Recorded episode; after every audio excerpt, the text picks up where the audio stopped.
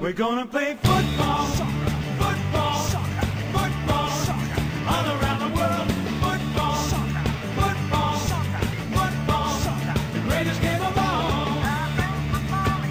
Dámy a pánové, vážení posluchači, vážené posluchačky, vítejte u dalšího dílu našeho podcastu Contrapressing, který se bude opět věnovat dění v Premier League a také uh, potenciálně v různých dalších ligách, protože i v různých dalších ligách hrají hráči. A dnešní epizoda se bude na hráče, kteří by se potenciálně mohli v Premier League objevit, byť třeba momentálně tam ještě nehrajou, zaměřovat. A k tomu jsem tady já, Vašek, čau, a je tady taky Dany, čau Dany. Čau Vašku. No a naše stará známá dvojice, která už vás tady provázela nejednou událostí ze světa anglického fotbalu, vás dneska vezme v dnešní epizodě na tyto výlety. Podíváme se v základní části na novou smlouvu Jirgina Klopa, který tak trošku proti očekáváním prodloužil v Liverpoolu a bude teda tady s náma ještě o něco déle, než jsme čekali. A popovídáme si i o drbech, že Guardiola se chystá udělat něco podobného. Eh, Potom se mrkneme na nejžádanější artikl v momentálním fotbalovém světě, což je levonohý stoper. Levonohý stoper is the new 20 gólový útočník za sezónu. A v dnešním bonusu se mrkneme ještě na tažení Burnley za potenciální záchranou a na to, co to znamená pro Leeds. A mrkneme se na to, na, na to, kdo odejde z klubů, které potenciálně, nebo které podle všeho se stoupí v, z Premier League, nebo který jsou tom aspoň hodně intenzi- intenzivně namočený. Uh, takže to bude pak bonus, který jako obvykle si můžete pustit na herohero.co lomeno contrapressing. Teď už ale pojďme do prvního tématu. Pojďme se vrhnout na téma Klopp, na velkého Němce ve skříni, který to vypadalo, že si chce za dva roky v roce 2024, až mu skončí jeho původní smlouva v Liverpoolu, dát sabbatical, si dát prostě pauzu od fotbalu. Známe jeho heavy metalový uh, manažerský styl, uh, hrozně to prožívá, žije tím, hoří proto, eh, tím pádem mi na tom vlastně nepřišlo ani nic divného, ale plán se změnil, on sám, Klopp říkal, že plán se změnil, eh, že vlastně ten plán původně fakt byl takový, že skončí, Eh, ale teď to je teda ještě o dva roky delší plán, spolu se všema jeho asistentama, spolupracovníkama a tak dále. Eh, A Liverpool si tím pádem zaručil, že Klopp tam s nima bude i pro tu příští generaci, příští přestavbu a minimálně nakopne tu další éru. Tak co se to myslíš, Dany? Já si myslím, že, že jsi začal právě těma, jako, nebo že si rovnou zmínil takový ty klíčové slova, které jsou podle mě pro tenhle, uh, pro tenhle krok Jurgena Kloppa extrémně důležitý, nebo uh, vlastně takový, co nejvíc symbolizují. Když se podíváme na manažerskou kariéru Jurgena Kloppa, tak on vlastně vedl tři týmy, uh, včetně Liverpoolu, že byl v Mohuči 6,5 let, pak byl sedm sezon uh, v Dortmundu a teď trénuje sedmou sezónu Liverpool.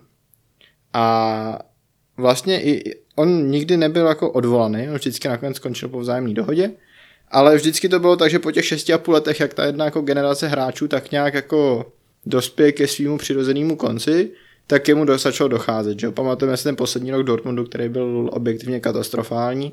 Ten fotbal nebyl dobrý a prostě když, když ty Nevenové, Subotičové uh, začali hrát horší fotbal a Mario Götze byl v Bayernu Mnichov a uh, Lewandowski už tam byl taky, tak už to najednou nebylo to ono. A myslím si, že tenhle krok ukazuje, že on v Liverpoolu chce dokázat něco víc. Uh, my už jsme viděli, že Liverpool s tou přestavbou začal, že jo, přišel Luis Diaz, uh, přijde asi Fabio Carvalho, uh, mluví se o tom, kdo by mohl přijít další do zálohy a myslím si, že Klopp tady tohle vnímá jako svoji příležitost se možná ne jako na tom manažerském žebříčku posunout někam výš, protože on jako je jeden z asi top 3 manažerů na světě, pokud nevyhraje quadruple, tak bude asi těžký. A i když ho vyhraje, tak bude těžký, aby se jako etabloval jako jednoznačný číslo jedna, to prostě v tom dnešním fotbale asi je těžko dokázatelný. Ale, ale pro něj to je možná jakoby nějaká možnost posunout se osobně, jako zvládnout v nějakém klubu vlastně vychovat dvě generace hráčů nebo dvě generace fotbalistů a, a myslím si, že to je pro něj strašná, strašný hnací motor, že my jsme se vlastně v někdy v říjnu, v září, že bavili o tom, že tohle může být taková jako poslední jízda Liverpoolu, toho současného jako známe, uh, že jo, do, do, uh, prostě, že to ještě jednou zkusí, že ještě zkusí to Chelsea a Manchester City v té době ne, s v tom boji o titul A teď se zdá, že oni opravdu jakoby chtějí organicky a, a plynule přejít k tomu, aby byli contenderemi v dalších letech. A zdá se, že Klopp sám má motivaci v tom pokračovat. Takže uh, tohle je podle mě ten, ten leitmotiv celého toho prodloužení smlouvy do roku 2026. Mhm. Uh, jasně. My jsme se měli možnost podívat na vlastně důvody, proč to ten klub udělal, proč ten svůj názor změnil i z nějakých uh, insight zdrojů, konkrétně třeba Atletik o tom klasicky, jak jsme od nich zvyklí, má vyčerpávající report.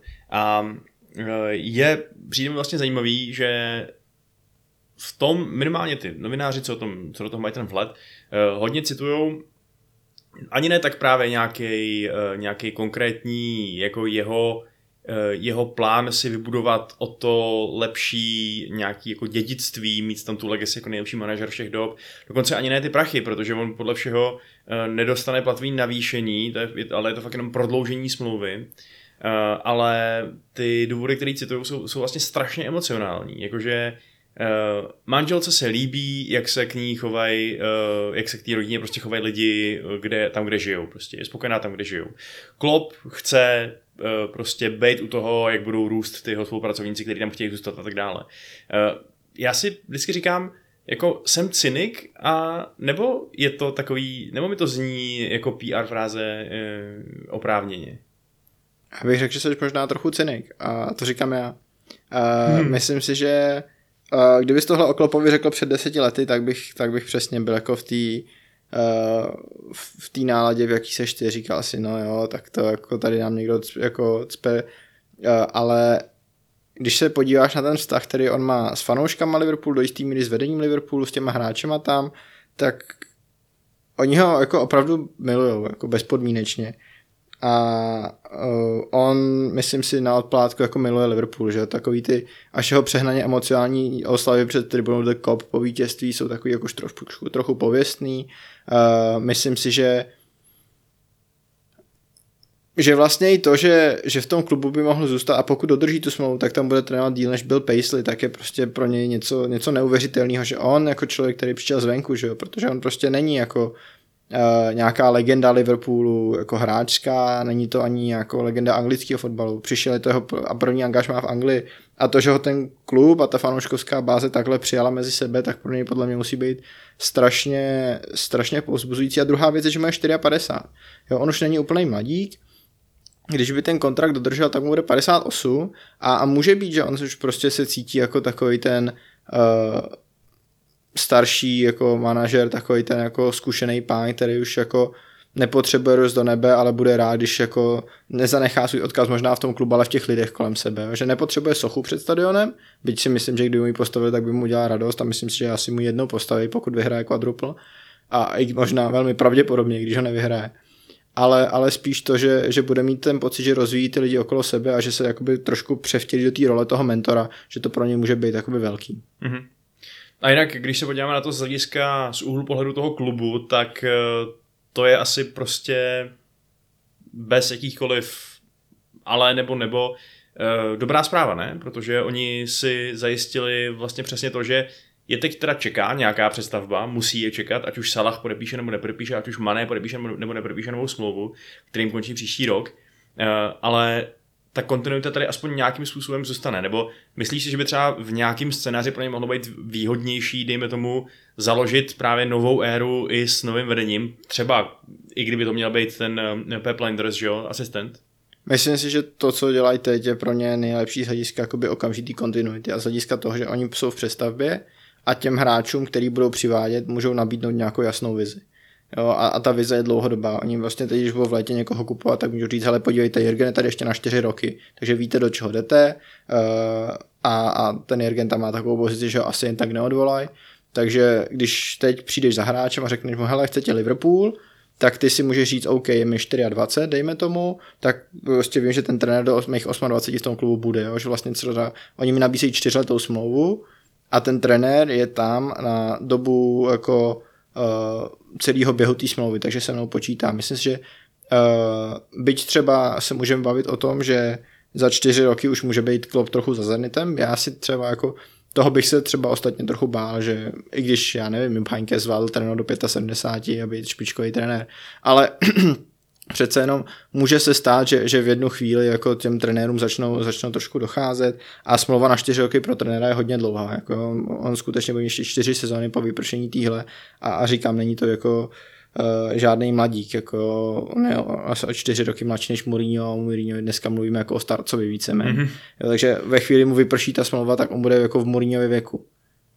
Jo, ale přesto si myslím, že, že z hlediska toho, když jako Liverpool teď bude schánět hráče do té přestavby, která teď bude probíhat a bude asi o něco intenzivnější, než byla v minulých jako obdobích, že jo? protože přece Henderson pomalu končí, hmm. Mané, těžko říct, co s ním bude, uvidíme, jak dlouho tam bude ještě Matip.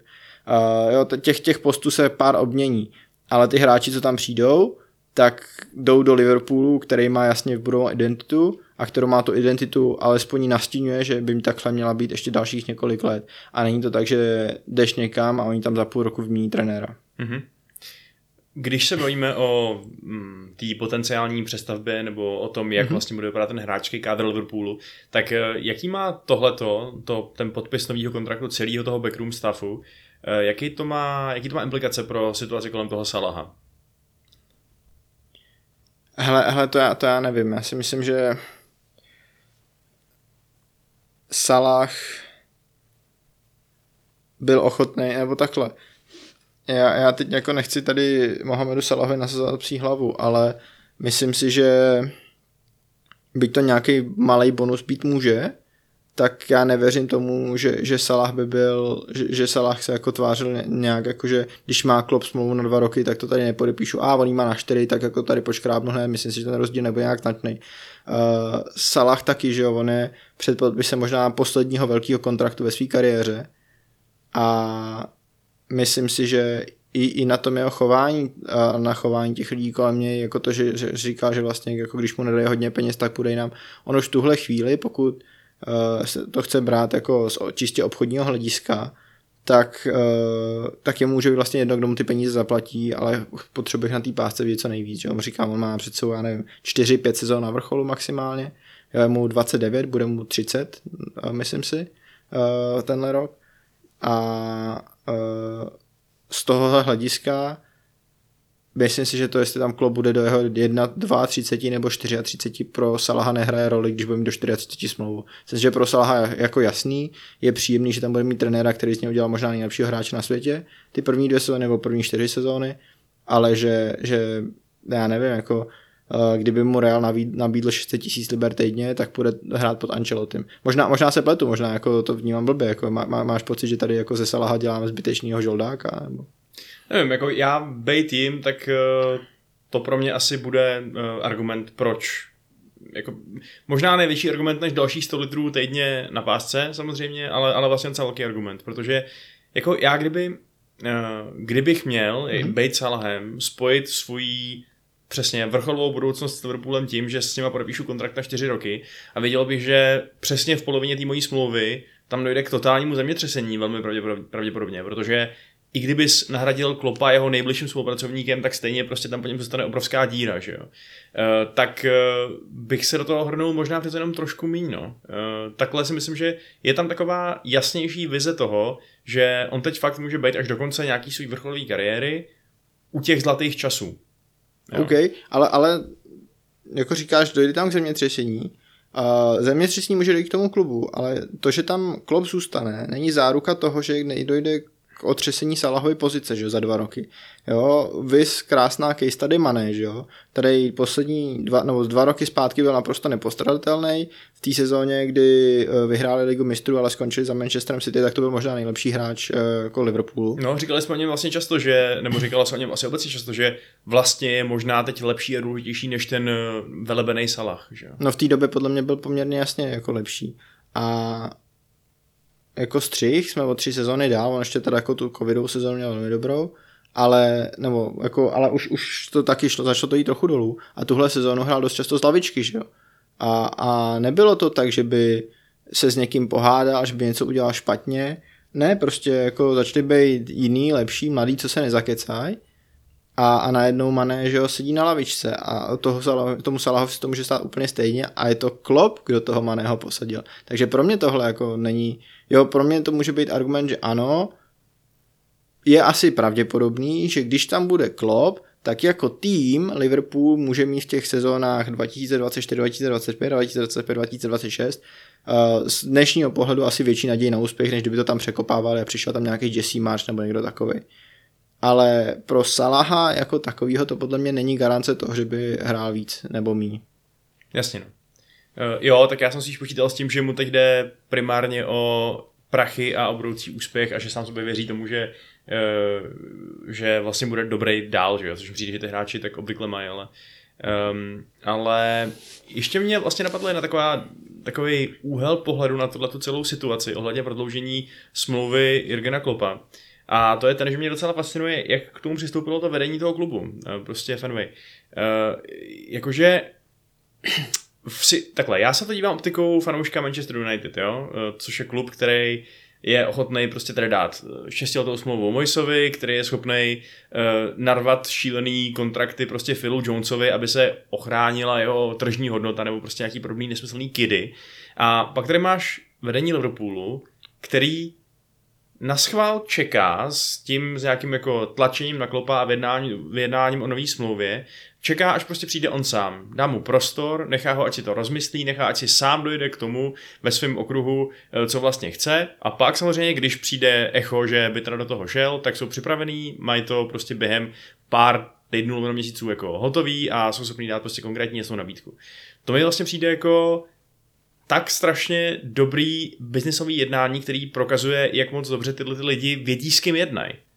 Že tomu fakt, eh, že, to, že to, tohle to fakt docela prostě závidím eh, tomu Liverpoolu jako organizaci. Ale tak ono to asi zase nepřišlo automaticky, že jo? Uh, ono, ono je to způsobený tím, že, že oni mají za sebou nějakou jako galerii úspěchů, když, když se vám daří, že jo, tak si spolu můžete říkat věci víc do očí otevřeně, víc si věříte, ty, ty vzájemné vztahy jsou lepší. Jo. Jako, myslím si, že v Manchesteru United by si taky, jste, jste si taky rádi něco takového dovolili, ale nemůžeš jako čekat, protože to prostředí tím, že je tam taková ta atmosféra neúspěchu a čeká se a pořád se jakoby hledá nějaký obětní beránek, tak jako prováháš, nejsiš akční dostatečně a, a najednou jako se můžeš najít na dlažbě, že jo, před Old Trafford. Ale v Liverpoolu není potřeba hledat obětního beránka, protože oni jsou v pohodě, že jako ten, to, to, je, to je vlastně na, na tom celém klubu a na tom úspěchu FSB to, to nejzajímavější, že oni se vlastně jakoby pořád tváří, že jako se nic zvláštního neděje, jo?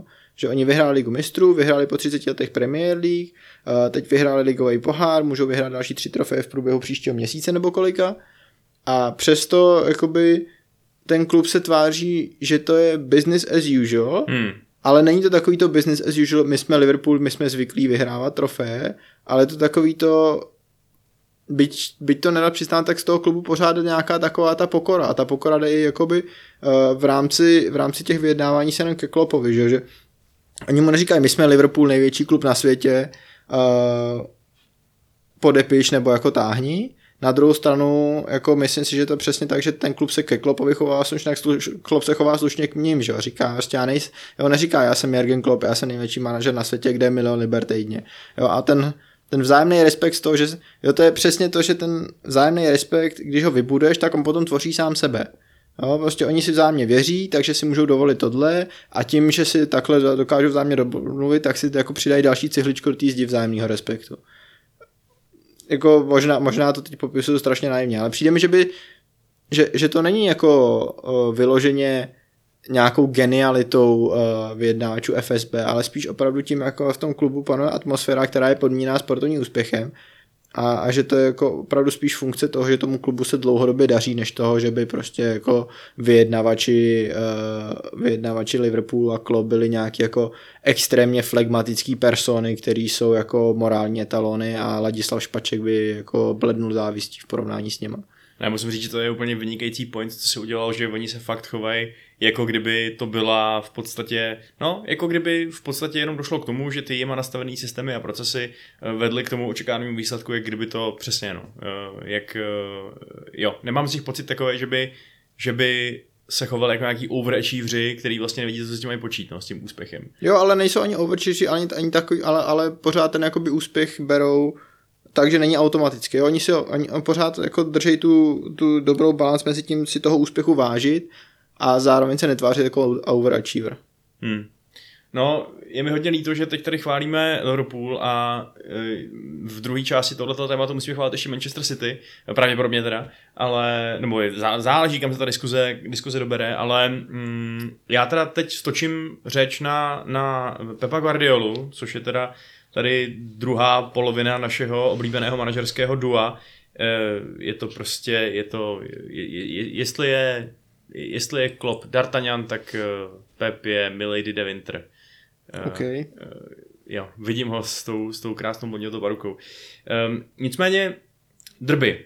Uh, myslím, že to ještě není potvrzený, že jo, ani v tuto chvíli, kdy teď nahráváme, ale Pep to vypadá, že by měl být verbálně dohodnutý na podpisu nový smlouvy do roku 2025 a Haalanda k tomu, jako takový malý podpisový dárek. A tím pádem bychom se teda měli dočkat tady velkolepého souboje těchto těch dvou gigantů ještě na nějakou dohlednou dobu.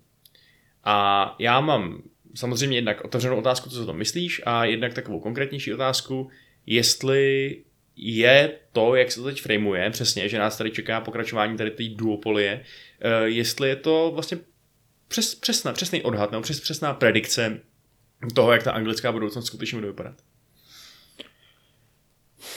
Ale co si o to myslím? Myslím si, že ty, ty manažeři se dostali do takového klinče, kdy oni jako jasně můžou se strašně respektovat, ale ani jeden z toho nechce uhnout. Jo? Oni, eh, a my se můžeme tvářit, že jako Klopovi vůbec nejde o nějaký pedestál a Guardiolovi vůbec nejde o nějaký pedestál, že chtějí jenom být jako nejlepší fotbalový trenéři, co to jde. Ale myslím si, že i oni dobře cítí, že první, kdo z téhle, z téhle bitvy tak trošku uhne a uhne stylem, že jako neprodlouží smlouvu nebo půjde trénovat jinam, tak uh, bude vždycky, nebo může se stát, že na ně ulpí takový ten stín toho, kdo, kdo z toho vycouval. A zároveň myslím si, že ze strany si to je tam jasná motivace.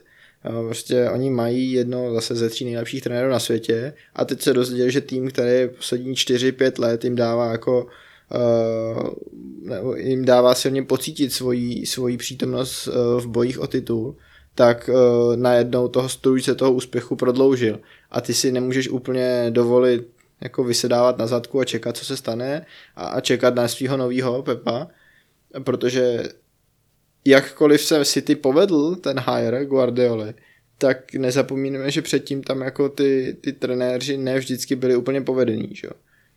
Byl tam Mancini, dobře, to bylo asi relativně OK, obzvlášť protože zvládl nějakým zázračným způsobem zkrotit Balotelliho, hm. ale pak tam taky byl Manuel Pellegrini. Hm. A Manuel Pellegrini byl strašně už v Realu Madrid, když tam přišel trénovat Galacticos 2, Uh, ale, ale ani v tom City to nebylo jako nic skvostního, jako zápas, kdy dostali na White Hart Lane 4-1, si pamatuju dodnes, kdy on postavil do obrany Martina de Michelise a do obrany Viliho Caballera. A to už měl De Breného, jako. A když, když na tohle koukáš, tak přesně si říká, že oni jako postavili ten útok dřív a k tomu se možná dostaneme dneska k bonusu, takový teaser, že vlastně City, City tehdy stavili kádr jak dneska nějaký Watford, jako nadspali všechno do útoku a v bráně hrál, byl Caballero a v útoku a v uh, obraně Demichelis. Já jsem na ně úplně zapomněl na toho Demichelise. To bylo fakt, ne, to je, mě přijde úplně neuvěřitelný, že tam fakt hrál v tom Manchesteru City nabitými hvězdama. No, když si vezmeš, tak ty obránci, kteří tím prošli, že jo, tak tam byl jako Julian Lescott, tam byl jednu chvíli za hvězdu obrany Micah Richards, Uh, dobře, to byl jako nadprůměrný obránce Premier League, ale žádná hvězda. Gel Clichy tam hrál. Bakary Saňa, když ho víceméně jako, jako veterána kupovali z Arsenalu. Demichelis, Eli jako Mangala. Uh, jak se jmenoval ten, ten Srb? Uh... To nebyl Kolarov, že jo, ale, ale byl tam takový ten jako stoper, a, ale to je jedno, uh, že jo, Demichelis, ono vlastně i Nikolás Otamendi, že jo, tam jako nikdy úplně no, nezářil. To, přesně no, Otamendi, tak, tak to jsme taky jsem hledáčků lidí, kteří tam úplně by pod Guardiolu asi neměl co dělat.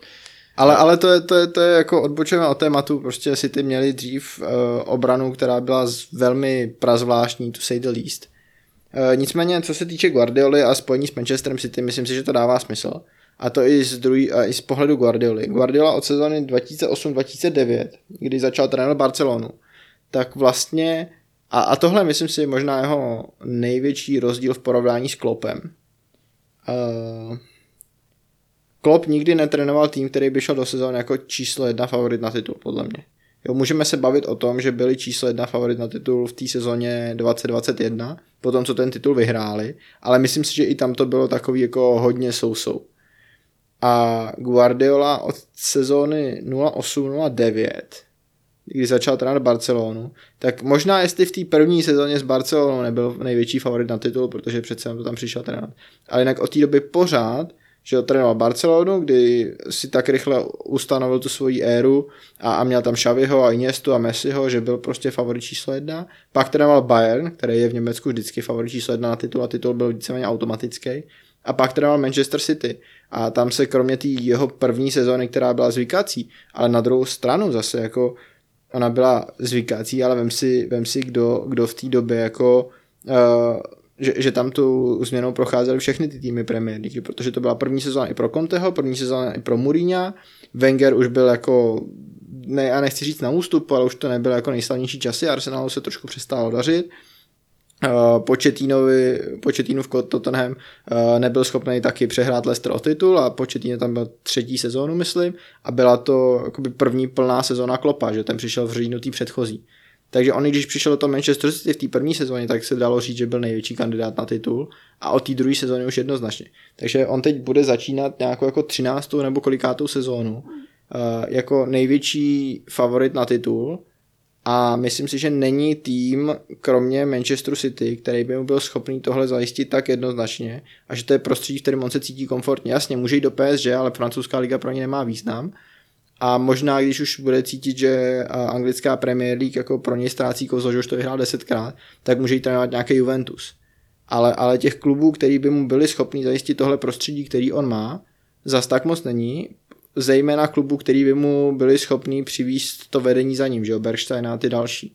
Takže Guardiola si myslím, že uh, sám bude chtít s Manchesterem City zůstat hodně dlouho, protože on jakoby vyčerpal tu množinu těch klubů, který uh, mu jsou schopný nabídnout ten, ten tuhle úroveň uh, komfortu.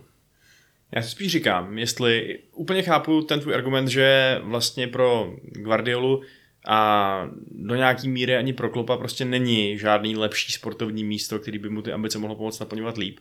Eh, ale mě to spíš napadá v kontextu toho, že Oni přece nemusí právě pořád jenom trénovat, že jo? Oni by mm-hmm. mohli taky si přesně dát sabatikal, ale taky by si prostě mohli dát rok, dva pauzu od fotbalu, dělat něco úplně jiného. Přesně tak.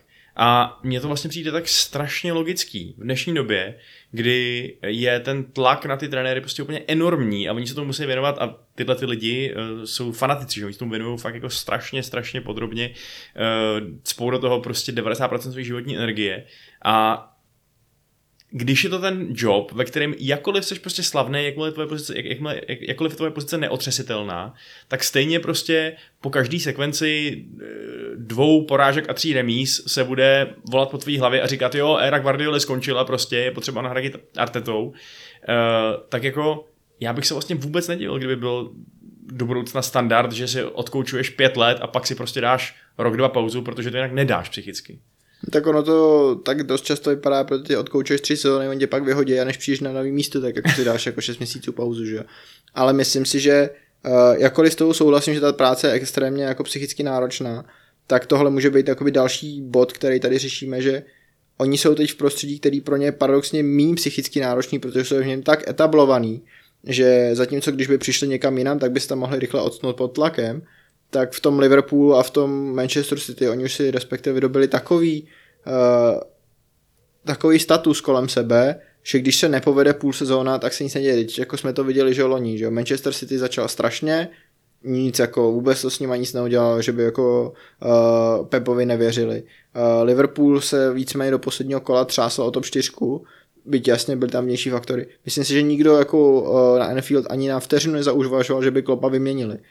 A a to je možná to, že oni jakoby nad, budou cítit ten sportovní tlak ve stylu my chceme být nejlepší a budou si ho vytvářet sami, ale ten tlak z toho prostředí kolem je uh, menší a právě proto oni si toho budou tak vážit, protože pak přesně přijdeš do nějaký jako Itálie, do nějakého Španělska, zahraješ tři špatný zápasy a najednou se že sportovní ředitel prostě už se rozhodl, že jako na to nemáš a vyhodí tě.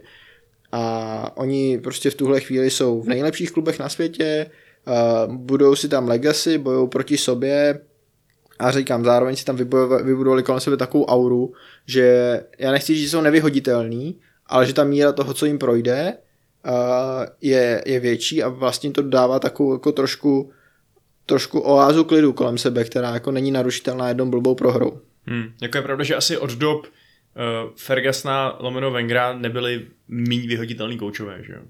Jak vidíme třeba i u Dajče, který možná působil jako další takový nevyhoditelný relikt, ale aha, hm, jak si řeknu, v bonusu, eh, tak to tak není a možná to, je- to je tak dobře. No a ten někdy. tam byl jako 10 let, že jo, ale, ale jako povedlo se mu to vlastně vytvořit. A ano, jako oni tady vytvořili vlastně jako Daesh v trošku bohatších podmínkách. Mm-hmm. Jo. A, a, ale doslova, protože jako Daesh pro nás byl synonymický z Burnley Hmm. a pro nás už dneska začíná být Klopp synonymem k Liverpoolu a, a Guardiola synonymem k City. Hmm. Stejně jako dřív byl Ferguson nebo Wenger synonymem ke svým respektivním klubům. No nicméně teda ta rivalita ještě bude pokračovat. Eh, Myslím si, že ve finále to asi prospívá všemu fotbalu. Eh, Tlačí to výš ty týmy, ty manažery, je to dobrý asi i pro diváky, úplně nevím, jestli je to dobrý pro zbytek ligy, když se budeme dívat, kdo teda udělá z nich 100 bodů a kdo jenom 95 tuhle sezónu, ale eh, nebudu hořkej a budu věřit třeba Erikovi Tenhagovi, že se taky zařadí do panteonu velkých eh, manažerů Premier League. E, Nicméně, pojďme skočit na naše druhý téma, dnešní, v základní části. A to se teda týká teď už hráčů, nikoliv manažerů. Přestupové plány spousty klubů v Anglii se budou letos točit kolem, kolem posilování přestaveb a tak dále, pochopitelně. A jedna z takových velmi specifických, ale zároveň podle některých klíčových pozic eh, je teda pozice toho levýho stopera, respektive stopera, který je schopný hrát kvalitně levou nohou, eh, což mu eh, umožňuje vlastně efektivnější zapojení se do rozehrávky, pokud hraje v té, v té, dejme tomu, na levo ve trojce, nebo když je teda ten, ten levej v té v stoperské dvojici. Um, já možná vím, eh, vím, Dany, že ty máš levý stopery moc rád, ale já teda ještě předtím, než se vrhneme nějaký kon- konkrétní jména a vytipujeme si, na co by si naši posluchači a posluchačky měli dávat v létě pozor a kdo by tak mohl zamířit kam a kdo je nejzajímavější, tak eh, je to teda fakt tak, že mít takovýhleho stopera, který je schopný uh, hrát kvalitně levačkou, je taková výhoda, aby se to muselo takhle řešit, protože spousta nějakých takových oldschoolovějších uh, tady uh, savantů našeho krásného sportu tvrdí, že to je vlastně píčovina a že stoper je prostě stoper a držte hubu. Já si myslím, že, že možná není potřeba, aby ten stoper uměl hrát levou nohou, že? Ridiger je ostatně taky pravák a hraje vlevo. Jasně no. ale myslím si, že je potřeba, aby tu pozici byl schopný zahrát a na to musí mít nějaký kvality. A to znamená, buď musí být schopný rozehrát levou nohou, anebo musí být ve stylu Ridigera schopný ten balon vyvést. Uh, myslím si, že, a dám příklad, minulou sezonu to tenhle levonový stopera neměl, a hrál čtyřku a bylo to strašně vidět, že ta kvalita rozehrávky šla úplně jako do háje, že, jo? že toho levýho stopera hrál vlastně celou sezonu Eric Dyer a, a i ta jako ten range přihrávek, který měl je, je, uh, je tragický, protože on prostě se do to, k tomu míči točil blbě a třeba nebyl schopný dát tu diagonál do levého křídla pořádně, když ho někdo jako jen trochu napadal. Takže uh, to, to není možná o tom, že ten stoper jako musí být levák a, a musí mít jako levý lítko dvakrát větší než pravý, ale, ale měl by schopný toho levýho stopera zahrát a samozřejmě být levá, jako levák na pravém stoperu, byť je to jako nějaký taktický manévr, který se začíná objevovat těchto invertovaných stoperů, vy třeba Max Killman, který hraje levýho, eh, pravýho stopera ve Wolverhamptonu v trojce, byť je to levák, tak uh, je prostě přirozený, že ty leváci budou toho levýho stopera hrát a, a proto si myslím, že jsou tak žádaný a ono jich je vlastně zase poměrně málo. A, a to je jakoby ten druhý faktor. Jo, že, že těch hráčů je relativně pár, který jsou dost dobrý a když někde tu pozici dostanou, tak uh, si ji velmi často udrží a i z toho hlediska vlastně zamezují tomu, aby si ty další hráči tu jako expertízu na tom levém stoperu vytvářeli, že jo? protože když si toho levého stopera udržíš, to je, jo, pravýho stopera může hrát vlastně jako každý stoper pomalu, jako, nebo každý pravák může hrát pravýho stopera, je to ta pozice, na kterou jsou zvyklí. Ale ten levý stoper je trošku specifický právě v tom, že pro praváky se tam točíš jinak té rozehrávce, zatímco pro leváka je to přirozená pozice. A vlastně jediná, kterou oni hrajou, že jo, leváka na pravém stoperu říkám, moc často neuvidíš. Jasně no. Jo, já si vybavuju tuhle tu, vlastně poprvé, když jsem si uvědomil, že stopeři jsou taky normální hráči, kteří můžou být specifická jako individualita a nejenom eh, prostě, že můžou mít specifický jako taktický využití. Eh, To byl samozřejmě ten moment, kdy jsme do Manchesteru přivedli eh, Markose Rocha, který byl přesně, že jo, takový jako celá jako reklamní kampaň kolem něj byla postavená na tom, že je to teda ten člověk do, na, na tu levou pozici ve stoperské trojici, protože to je v podstatě předělaný leftback. Což ostatně si myslím, že občas možná uvidíme v tom seznamu, že nějaký ty uh, leví stopeři jsou zároveň schopní zahrát levýho krajního obránce. Mm-hmm. A pojďme se teda možná vrhnout na to vyloženě, kdo by měl být, případně kdo je, pokud to už konkrétně víme, mm-hmm. v hledáčku nějakých klubů, co nás zajímají a, eh, a nějaký ty konkrétní jména prostě. Jasně, uh, podle mě ten seznam uh, těch jako levých stoperů elitních, který mohli být k dispozici tohle leto, obsahoval, nebo leváků, přesně řečeno obsahoval šest men a vlastně celý tenhle, celý tenhle segment je hodně jakoby Zmiňujeme ho tady proto, protože včera z toho seznamu první jméno zmizelo. Niko Schlotterbeck, levý stoper Freiburgu, bude od nové sezony pode, působit v Dortmundu, je to oficiální, Dortmund to zveřejnil na svých sociálních médiích. A na tom seznamu teda zbývá pět men. Jsou tak jako hezky podělní po těch různých top evropských ligách. Dva jsou v Německu, jeden je v Itálii, jeden je ve Francii, jeden je ve Španělsku. Takže když to vezmu asi zpětní pořadí, tak je to Pau Torres mm-hmm. z Villarealu, Sven Botman z Lille, Alessandro Bastoni z Interu Milan, mm-hmm. Uh, Joško Guadriol z RB Lipsko a Evan Endika z Eintrachtu Frankfurt. Podle mě tohle je těch jako pět men, který, který by měli jako zajímat ty nejlepší kluby. No a na straně příjemců máme podle mě tři kluby velké šestky, Tottenham potřebuje leváka, Chelsea potřebuje levýho stopera a Manchester United si myslím, že by se pod Erikem ten Hagem, ten Hagem měl potom uh, levým stoperovi taky schánět, protože v téhle sezóně tam nejčastěji hrá Maguire a uh, jednak Maguire je pravák a jednak si myslím, že není dostatečně dynamický, což tyhle hráči jsou. Můžeme se bavit i o tom, jestli třeba uh, nebude Liverpool tam někoho hledat, protože by třeba chtěl posunout Van Dijka doprava a hrát vlevo ně, místo něj někoho, ale myslím si, že to je spíš takový jako hledání problému tam, kde není a vlastně jako jediný týmy, který jsou na levém stoperu tak nějak jako pořešený, jsou uh, City, který mají Laporta za ním Akého a Arsenal, který má Bena White, uh, který tam má Gabriela Magalieše a kupovat za 60 milionů liber nějakého dalšího stopera, aby Gabriel hrál dvojku, tak to asi se nestane. To znamená, jakoby tři týmy z velké šestky se dá čekat, že od toho, jako od tyhle velký jména budou mít zájem. Plus je tam samozřejmě Newcastle, který má sice Dena Berna jako leváka, ale může na něj hledat upgrade. Uvidíme, co West Ham, protože ten na levém stoperu taky jako není úplně skvěle pořešený. Na druhou stranu to může být otázka jakoby finanční a samozřejmě se do toho budou chtít zapojit i kluby mimo Anglii. Takže je tam pět hráčů a klubu je tam spousta, který kolem toho budou kroužit. Jasně no. Ty jsi správně zmínil toho, toho Schlotterbecka jako takový impuls, abychom to téma vůbec probírali. Eh, já jsem tak nějak tušil, že v té Anglii zatím neskončí. Přišlo mi, že z toho Freiburgu a, a jemu podobných německých klubů se prostě nejdřív chodí přes Dortmundy a Bayerny a tak dále. No vlastně poslední přestup z Freiburgu do Premier League je Charles Ojonču, že jo? Hmm. A, a ten šel do Leicesteru. Jo, jo. To znamená, Takže... že to nejsou prostě ty, ty jako top kluby, který, nebo samozřejmě Leicester, vítěz Premier League, že ano? eh, Je do prdele, Druhý. Přece než by pořád ještě Solty ohledně toho, teď to byla pohádka. Jsem hodně solty, jako. Zpívala se, zpívaly se árie, prosím tě, na, na King Power Stadium. Bylo to Ale pak, když Raniero vyhodili, tak jsem, Raniero ho vyhodil, tak jsem to přál. Dany, já si někdy říkám, jestli máš skutečně srdce, nebo jestli jsi prostě jenom poháněný uh, nenávistí, tak jako je auto poháněné benzínem. Ale je to překvapivý, ale, ale třeba jako vůči Arsenalu jsem nikdy asi necítil takovou zášť jako vůči Leicesteru v té sezóně. A to přesto, že kdyby Leicester ten titul nevyhrál, tak podle finálního pořadí tabulky to vyhrál Arsenal. Ježíš, to je geniální, to je prostě jak když spěcháš po schodech v metru a před tebou je nějaká babička, která tě zdržuje prostě. A ty říkáš, Vy, vypadni mi z cesty, bábo, a hodíš ji přes to, přes to zábradí. To, to děláváš asi, ne? Uh, ano, třikrát do týdne. Jo, jo, jo, v pořádku. Uh, mám, mám to napsaný v kalendáři, kalendář můžu nazdílet našim fanouškům na herohero.co, abyste si mohli přijít podívat na daného, jak hází babičky ze schodu v metru. Přesně tak. Takže to na, na, na to na mobily a pak to nazdílíme. Uh, nicméně, uh, jo, Manchester United správně se řekl, že toho lev, levýho stopera se myslím bude schánět a z těch men na tom seznamu je dokonce s jedním naprosto, nebo naprosto velmi intenzivně spojovaný. A to jméno je Pau Torres. Mm-hmm. Uh, tam ty drby krouží hodně, hodně intenzivně.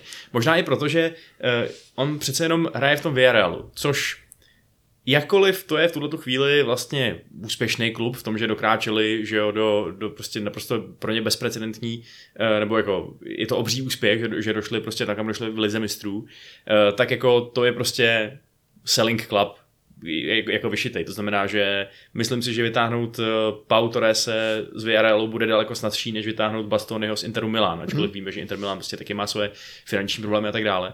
Ale hlavně prostě ten Torres je fakt přitažlivý v tom, jak strašně dokonalej, um, jako takovej skoro až um, ukázkovej ball playing center back on je, že, jo? že prostě ty, ty pokud chceš jako majitel tady United, nebo třeba ten hák, uh, pokud chceš se zbavit toho mm, uh, toho, té percepce, že ti vzadu hraje to hrozný kopito Maguire, který nemí kopnout do míče, tak dá tam Pau Torrese, který Možná není kdo ví jaký tekler, možná to prostě není bořič, možná ti, uh, možná ti nezláme nohu po anglicku a úplně nevím, jaký jsou jeho vzdušní statistiky, když si myslím, že má spíš průměrný než špatný teda. Uh, tak... No, má vzdušní statistiky jako množství vyhraných hlavičkových soubů špatný, percentuálně to nebude zase tak hrozný. Jo, jo. jo. Uh, no, ale, ale prostě ty úspěšné přidávky ty má vynikající a myslím si, že to by mohlo být jak opticky pro uh, decision maker v United, tak ve finále i na hřišti by to mohlo být jako fakt dost dobrý a nemuselo být prostě ani tak super drahý. No.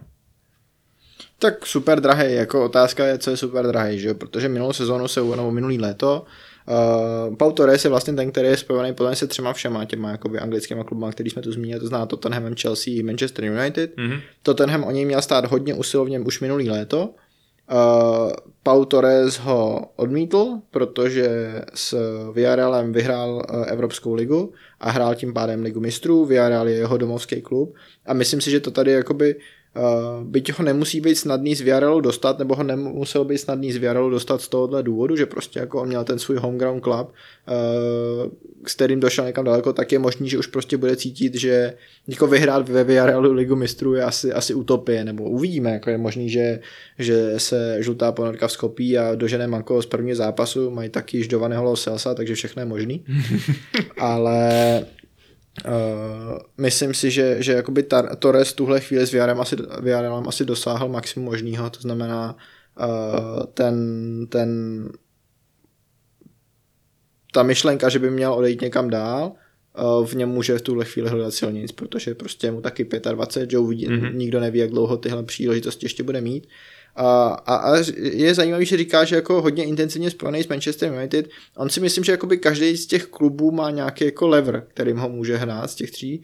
Uh, proto ten určitě hraje to, že Villarreal chce Loselsa a může se tam dojít nějakému swap Uh, pro United hraje to, že by víceméně jako asi zapad do základní jedenáctky okamžitě a nikdo by ho z ní jen tak nevystrnadil, protože jako kdo je váš levý centerback číslo dva, že jo. No a navíc u nás dostane prostě shit ton of money, že jo, v porovnání to je druhá věc. A samozřejmě pokud by ho mohla podepsat Chelsea, pokud se nějak vyřeší uh, jejich ownership struktura, u který dneska se bylo zveřejněný, že tam může být nějaký problém, protože Abramovič bude chtít kompletní úhradu toho, nebo je možný, jsou tam obavy, že bude chtít jakoby uhradit ten dluh 1,6 miliardy liber v plný výši, ale to je téma na jindy. Uh, tak zase jako, když jdeš do Chelsea, tak jdeš arguably do systému k nejlepšímu trenérovi a do nejlepšího manšaftu, že jo. Jo, takže prostě všechny ty týmy mají svoje incentivy, mm-hmm. všechny týmy mají svoje pro, uh, proti podle mě, protože myslím si, že Tottenham uh, v současné chvíli, a k tomu se můžeme rovnou dostat, bude uh, se víc zajímat o jinýho hráče z toho seznamu. Myslím si, že United prostě jsou takový mes a je víceméně potvrzení, že bude hrát příští sezónu jenom Evropskou ligu.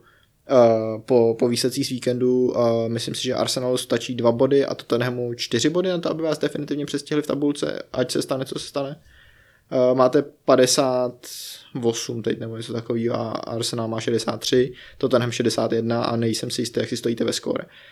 A no, je to prostě hotový. Je to, je to hotový, ale, ale zároveň tím, že jste včera porazili Brentford, tak jako už asi za, za Wolves nespadnete a v osmí nebudete. To mm. znamená, budete a o, velmi pravděpodobně ani sedmý, jako dá se čekat, že ten West Ham předežene. To, to znamená, uh, no i když, no, když West Ham vyhraje Evropskou ligu, nevím, jak to funguje a nevím, jak to funguje, když Leicester vyhraje konferenční ligu. Je ještě pořád možný, že budete bez poháru, Vašku. Mhm.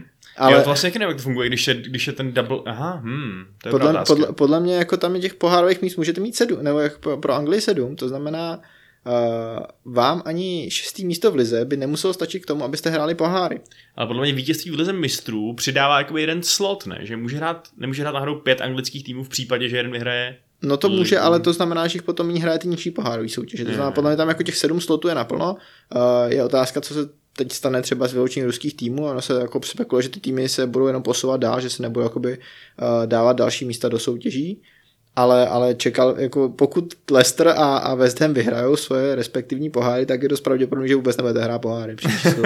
Což by bylo poměrně komický. No nicméně, uh, abych se možná ještě, ještě přesunul k Tottenhamu, tak pojďme k Chelsea, kterou jsme tady už s Pau Torresem zmínili. A tam ten problém je taky ten, že jako oni asi budou mít jako první prioritu jiného stopera, ale překvapivě ne leváka. A to je Žil Kunde. Uh, což já se přiznám jako jasně, Žil Kunde je uh, skvělý hráč, ty se tady opěvoval jako hráči, který musí každý mít ve FIFA, což já nevím, já FIFU jako na této úrovni nehraju, já když hraju FIFU, tak za nějaký McLesfield nebo něco podobného. Hmm. Ale uh, mě by právě jako zajímalo, jestli, jestli pro Chelsea by neměl být z tohohle pohledu ten levý stoper priorita, protože my jsme se to jako bavili na nějakých jako četech, co máme a tak dále. A říkám jako jo, odejde Ridiger a odejde Christensen. A podle mě, jako když se podívám na ten depth chart stoperů Chelsea, tak tam je, že jo, Čalobách, uh, Thiago Silva, asi i ten Ampadu, Malangsar. A levýho stopera, nebo levák z tohohle je jenom Malangsar. A jasně, jako jo, Thiago Silva uh, asi není ideální jako stoper na to, aby hr- odehrál celou sezonu ve čtyřce, ale přemýšlím, jestli by jako furt neměla ta snaha jít spíš jako za tím levým stoperem než za pravým, protože je zase těžký dost přivízt jako dva elitní stopery za jedno léto. Hmm. Takže mě jako já jsem tady nastínil, že vlastně i Chelsea má nějaké jako incentivu v Pau Torresovi a myslím si, že se o ní zajímá. Ale otázka je, jestli jestli se vůbec bude o tohle váka zajímat, protože je možný, že si všechny své jako, uh, že to nevyplácejí na Kundeho. Mhm. Jasně no. Jo, tak oni by asi ideálně rádi přivedli dva vynikající stopery, když o dva jako dobrý stopery přicházejí, mm-hmm. že jo. Uh, ale já nevím, tak to se možná ještě potom dostaneme v tématu Bastonyho, jestli náhodou to tam taky prostě by nedával nějaký smysl, mm-hmm. přece, přece jenom uh, stoper do trojky a tak. Uh, ty jsi ještě k tomu Torresovi chtěl něco dodávat z nějakého jiného klubu, nebo? Uh, myslím si, že z hlediska jiného klubu asi ne, ale, ale uh, když, se, když se přestaneme k Tottenhamu, tak uh, tam jako vlastně uh, z hlediska toho, jestli Torres jo nebo ne, tak je to úplně filozofický traktát víceméně. Jako, mm-hmm. Mhm. A možná se do toho můžeme rovnou pustit. Uh, pro Tottenham jako z toho pro Tottenham dnešního dne, to znamená 3. května 2022, je z těch pěti jednoznačně nejlepší fit Alessandro Bastoni. Jako tam to je jako naprosto fantastický, on pod kontem hrál v Interu, je to levý stoper do trojky, ten Conteho styl mu sedí, on pod kontem vlastně vyrost, že jo, jako v toho hráče, kterým je dneska, Conte ho obdivuje, jako všechno, a, a ten, ten systém má zarytej pod kůží a prostě on by opravdu jako přišel a, a byl by plug and play, mu 23, je, to, je mladší než Torres, všechno krásný a, a máš jakoby uh, obranou trojku, ve který je vpravo Romero, nebo uvidíme, jestli se třeba přes leto neposune na prostředek a vlevo Baston, jo, což je skvělý. Mhm. Je tam jeden velký if a to je uh, nikdy nevíš, uh, kdy se Antonio Conte rozhodne, že někde jinde je tráva zelenější. To jo, to je, to je třeba ten problém, prostě Chelsea má Tuchla, který, když ho vyhodí Chelsea, tak ho vyhodí, ale že by Tuchl sám odcházel, to je spíš méně pravděpodobnější u Conteho, vy máte teď nový ten Chácha, a, ale Tottenham prostě tohle, tuhle jistotu nemá. A když koupíme Bastonyho, tak je úplně klidně možný, že za 6 nebo za 12 měsíců se říkám, Toncek rozhodne, že ho to jinde baví víc. A my najednou jako budeme v situaci, kdy budeme mít uh, dva úžasný stopery do trojky, Bastonio s Romerem, ale jako jaký jsou ve jo? jak budou hrát, když ten jeden člověk mezi nimi tam nebude.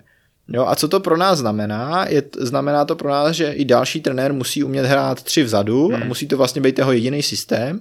A nebo to pro nás znamená, že ty hráči budeme přeškolovat a budeme se bát, že jejich výkony dost utrpí, protože Romero ve čtyřce nebyl tam špatný, ale nebyl tam skvělý, on tak hraje v argentinském nároďáku, ale nároďák je trošku jiný level.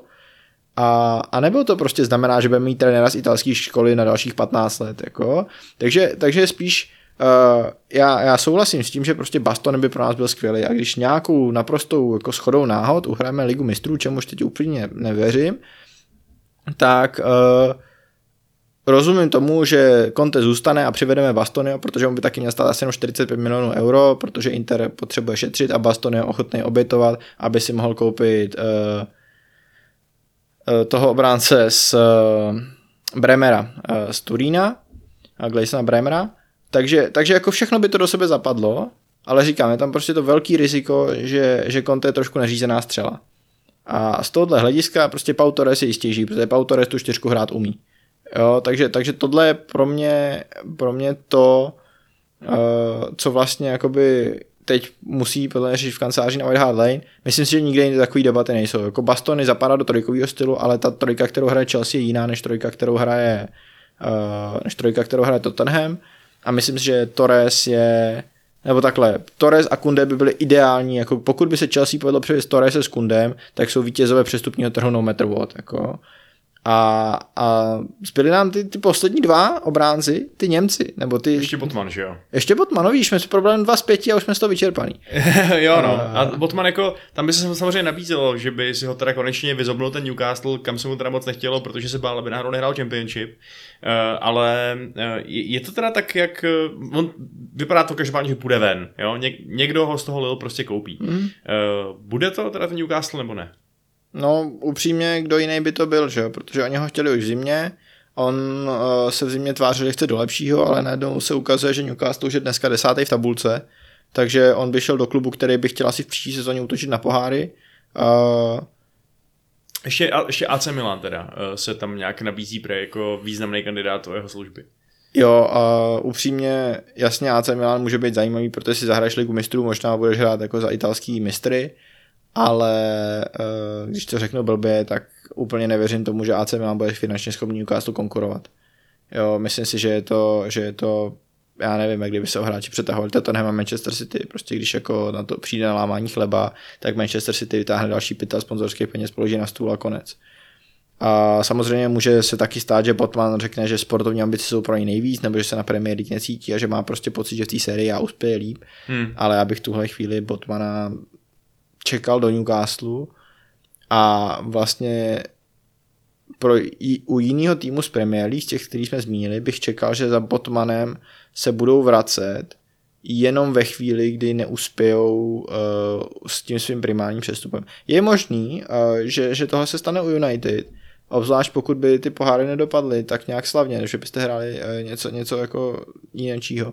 Eh, zejména z toho hlediska, že Botman, ale tam je otázka, že Botman hrál v Ajaxu pod ten cháchem, ale odešel do Lille. Jo, takže otázka, jak, jako nějaká vazba tam je, ale otázka, jaký tam jsou vztahy, protože já myslím, že on neodcházel jako úplně opora základní sestavy, on odcházel jako vlastně 19 letý mladí. A, a ani ta přestupová částka nebyla nějak jako bůh jak velká. Uh, takže, takže to je další pocit. Jo, ty, ty kdybys to jako, když se na toho koukáš, tak přijde ti reálný, že potom přestoupí nám než do Newcastle, protože mě vlastně moc ani ne. Uh, no tak záleží přesně, tak takhle. Úplně souhlasím s tím, přesně jako jsme tady zmiňovali v minulém, v minulém podcastu, že když Newcastle si pro někoho přijde s tím, že to je prostě jejich target number one na danou pozici a součást jejich 200 milionového spendingu na to okno, tak s nima, tak jim nemůžu konkurovat fakt jako skoro nikdo v tuhle tu chvíli. Až na ty největší giganty PSG, Manchester City asi teda a tak. Na druhou stranu, oni budou chtít prostě refreshnout takovou část toho kádru, že dát Botmanovi uh, z ničeho nic prostě 150 tisíc na dřevo, aby uh, aby ho teda, jako fakt donutili nevzít těch 80 od Milána, kam by chtěl víc, protože, jak říkáš, méně tlaku, uh, lepší možná liga na to, aby se trochu teď jako víc rozvíjel v klidu a tak dále. Tak to zas třeba bych chápal, kdyby se jim to dělat nechtělo a kdyby si to radši pošetřili nějaký, uh, víš co, kdyby prostě tu přestavbu dělali postupněji.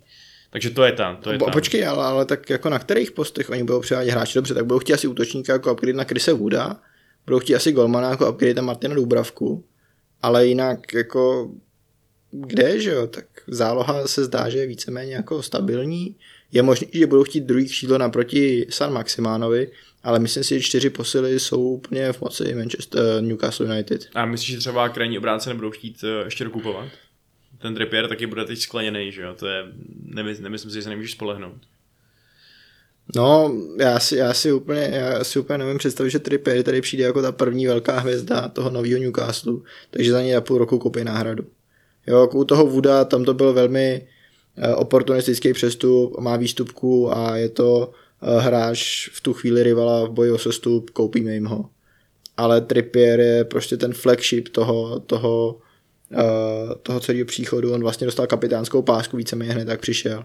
Takže já si úplně nemyslím, že, že jako Kieran Trippier je v nějakém ohrožení. Spíš se koukal na kraj obrany, jestli, jestli třeba budou chtít pokračovat s Matem Targetem. To taky no, no, přesně tak no. To jako, ne, mi, připadá, že těch děr tam je hodně, no, aby si prostě mohl říct, OK, dáme dvojnásobek toho, co je třeba ta tržní hodnota toho hráče na platu nebo tak, na bonusech, eh, jenom abychom ho měli my a ne Milan. Ale uvidíme, možná máš pravdu, že oni prostě toho šlápnou. A tak oni budou se dvojnásobek tržní hodnoty dávat víceméně všude, protože všichni vědí, že jsou strašně nalitý. Takže. to, je, to je samozřejmě pravda, no. A, no a co ty naši Němci teda, který na tom zbývají? No, podle mě u jednoho z nich je vlastně jasný, že nikam nepřestoupí, a to je Joško Guadriol. Uh, což je Guardiol, Guardiol, Guardiol. což je podle mě naprosto jako, uh, on to psal myslím Patrik Hejda, že nevěří, že jeho táta není fanoušek Barcelony. A protože pojmenovat, když se, když se to je Guardiol, pojmenovat se na Joško, tak je takový jako hodně vtipný. Uh, Guardiol je podle mě mimo finanční možnosti naprostý většiny klubů, a, a to i včetně těch, který jsme zmiňovali. Jako je možný, že kdyby se United jo pláci přes kapsu, tak ho koupí, ale na druhou stranu mu se v Lipsku daří a uh, Lipsko nebude chtít pouštět za méně než 80 milionů euro. Takže ten tam vlastně, dokud si pro ně nepřijde Real Madrid, uh, Bayern Mnichov nebo Manchester City. A, no a Evan Dika to je takový jako trošku hráč, který podle mě trošku plyne pod radarem, on je skvělý statisticky, je hodně mladý, uh, z té pětice myslím po, uh, uh, po Guardiolovi nejmladší, uh, hraje taky asi za nejslabší tým, že jo, za Frankfurt, na druhou stranu s tím Frankfurtem je v semifinále Evropské ligy a Frankfurt jako není tým, který by asi měl úplně sílu ho udržet, že jo? oni jsou teď nějaký desátý nebo kolikátý v Bundeslize, a, a kdyby, kdyby, přišel, kdyby přišel velký, velký tým, tak, tak si umím představit, že, že ho neudrží. To, co myslím si hraje proti přestupu Endeky do Premier League, je to, že jakoby ta, ta orientace těch týmů, který, který na tom trhu operují.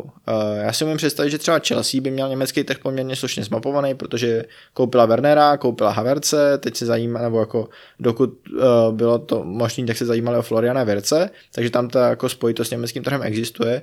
Na druhou stranu já si nejsem úplně jistý, že by Manchester United nebo Tottenham měli nějakou jako velkou sebedůvěru v to, že jsou schopní dobře kupovat z německý uh, Bundesligy. Mm. Uh, upřímně jsme to viděli, to tenhle vlastně kupuje vlastně hráči z Itálie, ze Španělska. Uh, protože Paratici mu to zatím vychází, Conte nic jiného vlastně ani nepotřebuje. Uh, teď jako velká spekulace, že by možná mohl koupit, že se jako rozhodne přijde Joao Palíňa ze Sportingu, takže jako rozšíříme to už na třetí za, uh, středomorskou soutěž. Ale, ale to tenhle podle mě jakoby o hráče z Bundesligy moc usilovat nebude. A upřímně nevím, jak United. Jako vy jste koupili Sancha, dobře, ale co je nějaký další hráč z Bundesligy, který jste koupili? Hmm. No, Jo, to úplně není, není naše oblíbená obchodní destinace, no. Je to prostě, ale někdo rád nakupuje v Kauflandu, někdo v Bille. To je stejný s fotbalovým týmem. Uh, ještě s naším teď trochu gatit uh, recruitment procesem to bude, to bude Nemy, ne, nemyslím si, že přijdou nějaký zásadní experimenty v létě od nás. Ale tak schválně, tak si tako pojďme dát takovou jen typovačku, možná jako zbytečný typa přestupy na začátku uh, května, ale hmm. uh, kolik z těch pěti hráčů podle tebe přestoupí a potom, když jako řekneš kolik, tak uh, který kam a pak to můžeme vyměnit. A já to řeknu. Máme pět hráčů, že jo? Uh, Bastonyho, Guardiola, uh, Ndiku, Potmana a Torrese a kolik z nich podle tebe v létě změní dres a do kterých klubů půjdou. Jo. Já se odvážím hádat, že tenhle ten trh pořád ještě, jakkoliv už prostě eh, covid je snad v té nejhorší svojí eh, podobě minulostí, tak eh, že ten trh pořád bude zmražený trošku, mm-hmm. víc, než bychom čekali, a proto řeknu jenom dvě jména. Mm-hmm. A myslím si, že Botman půjde do Milána, Mhm. fakt tomu věřím víc o něco. A myslím si, že uh, Pau Torres skončí v, a teď je to možná wishful thinking, ale v Manchester United. OK. Uh, já řeknu tři. Myslím si, že, že Chelsea neposílí na levém stoperu, že bude se věnovat Žilu Kondemu a že tyhle, tuhle třídu stoperů prostě nechá jít. A myslím si, že přestoupí Alessandro Bastan do Tottenhamu, Pau Torres do Manchester United a Sven Botman do Newcastle. Mhm. Tak snad se to stane, protože to bychom tím, tím pádem tyhle ty zajímavé hráče měli všechny pod radarem a mohli bychom je sledovat týden co týden, jak se tam prohánějí po levé straně a dělají nějaký prostě overlapping centerbacky a, a, a Chris Wilder prostě z toho úplně te- teče. A, e, doufám, že vy tečete z nás a že vás stre... Promiň, Dany. a že vás hrozně bavíme, protože jestli jo, tak ještě dneska nekončíme. Chystá se totiž bonus, dostupný na herohero.co lomeno kontrapressing, kde se podíváme na zázračný prozatím pravděpodobný únik Burnley z pařátů sestupu. Eh, Podíváme se, jak tam vypadá a mrkneme se na to, kdo odejde z klubu, který sestoupí někam vejš a mm, jaké Ty kluby části- se stoupí níž, ale ty hráči přestoupí vejš. výborně, přesně tak. Jaký části těch mrašin prostě budou ozobaný supama bohatýma. Tak, když vás to zajímá, poslouchejte dál, jestli už jsme nám stačili, tak se s vámi rozloučíme. Eh, Dany, díky. Eh, Díky Vašku. eh, A ahoj, ahoj posluchači a diváci a posluchačky a divačky, ne, divačky ne, ani, ani diváci. Jenom, jenom posluchači a posluchačky. A tak možná se ty na ten displej dívají, když to poslouchají. Možná, že jo, možná si představuji, jak vypadáme. Já mám takovou... To bych radši nedělal. Jo, já mám dlouhej zrzavý knír. Tomu bych i věřil. a Dany má mohavka, modrýho. Tak, a s touto představou vás zapouštíme. Papa. Pa.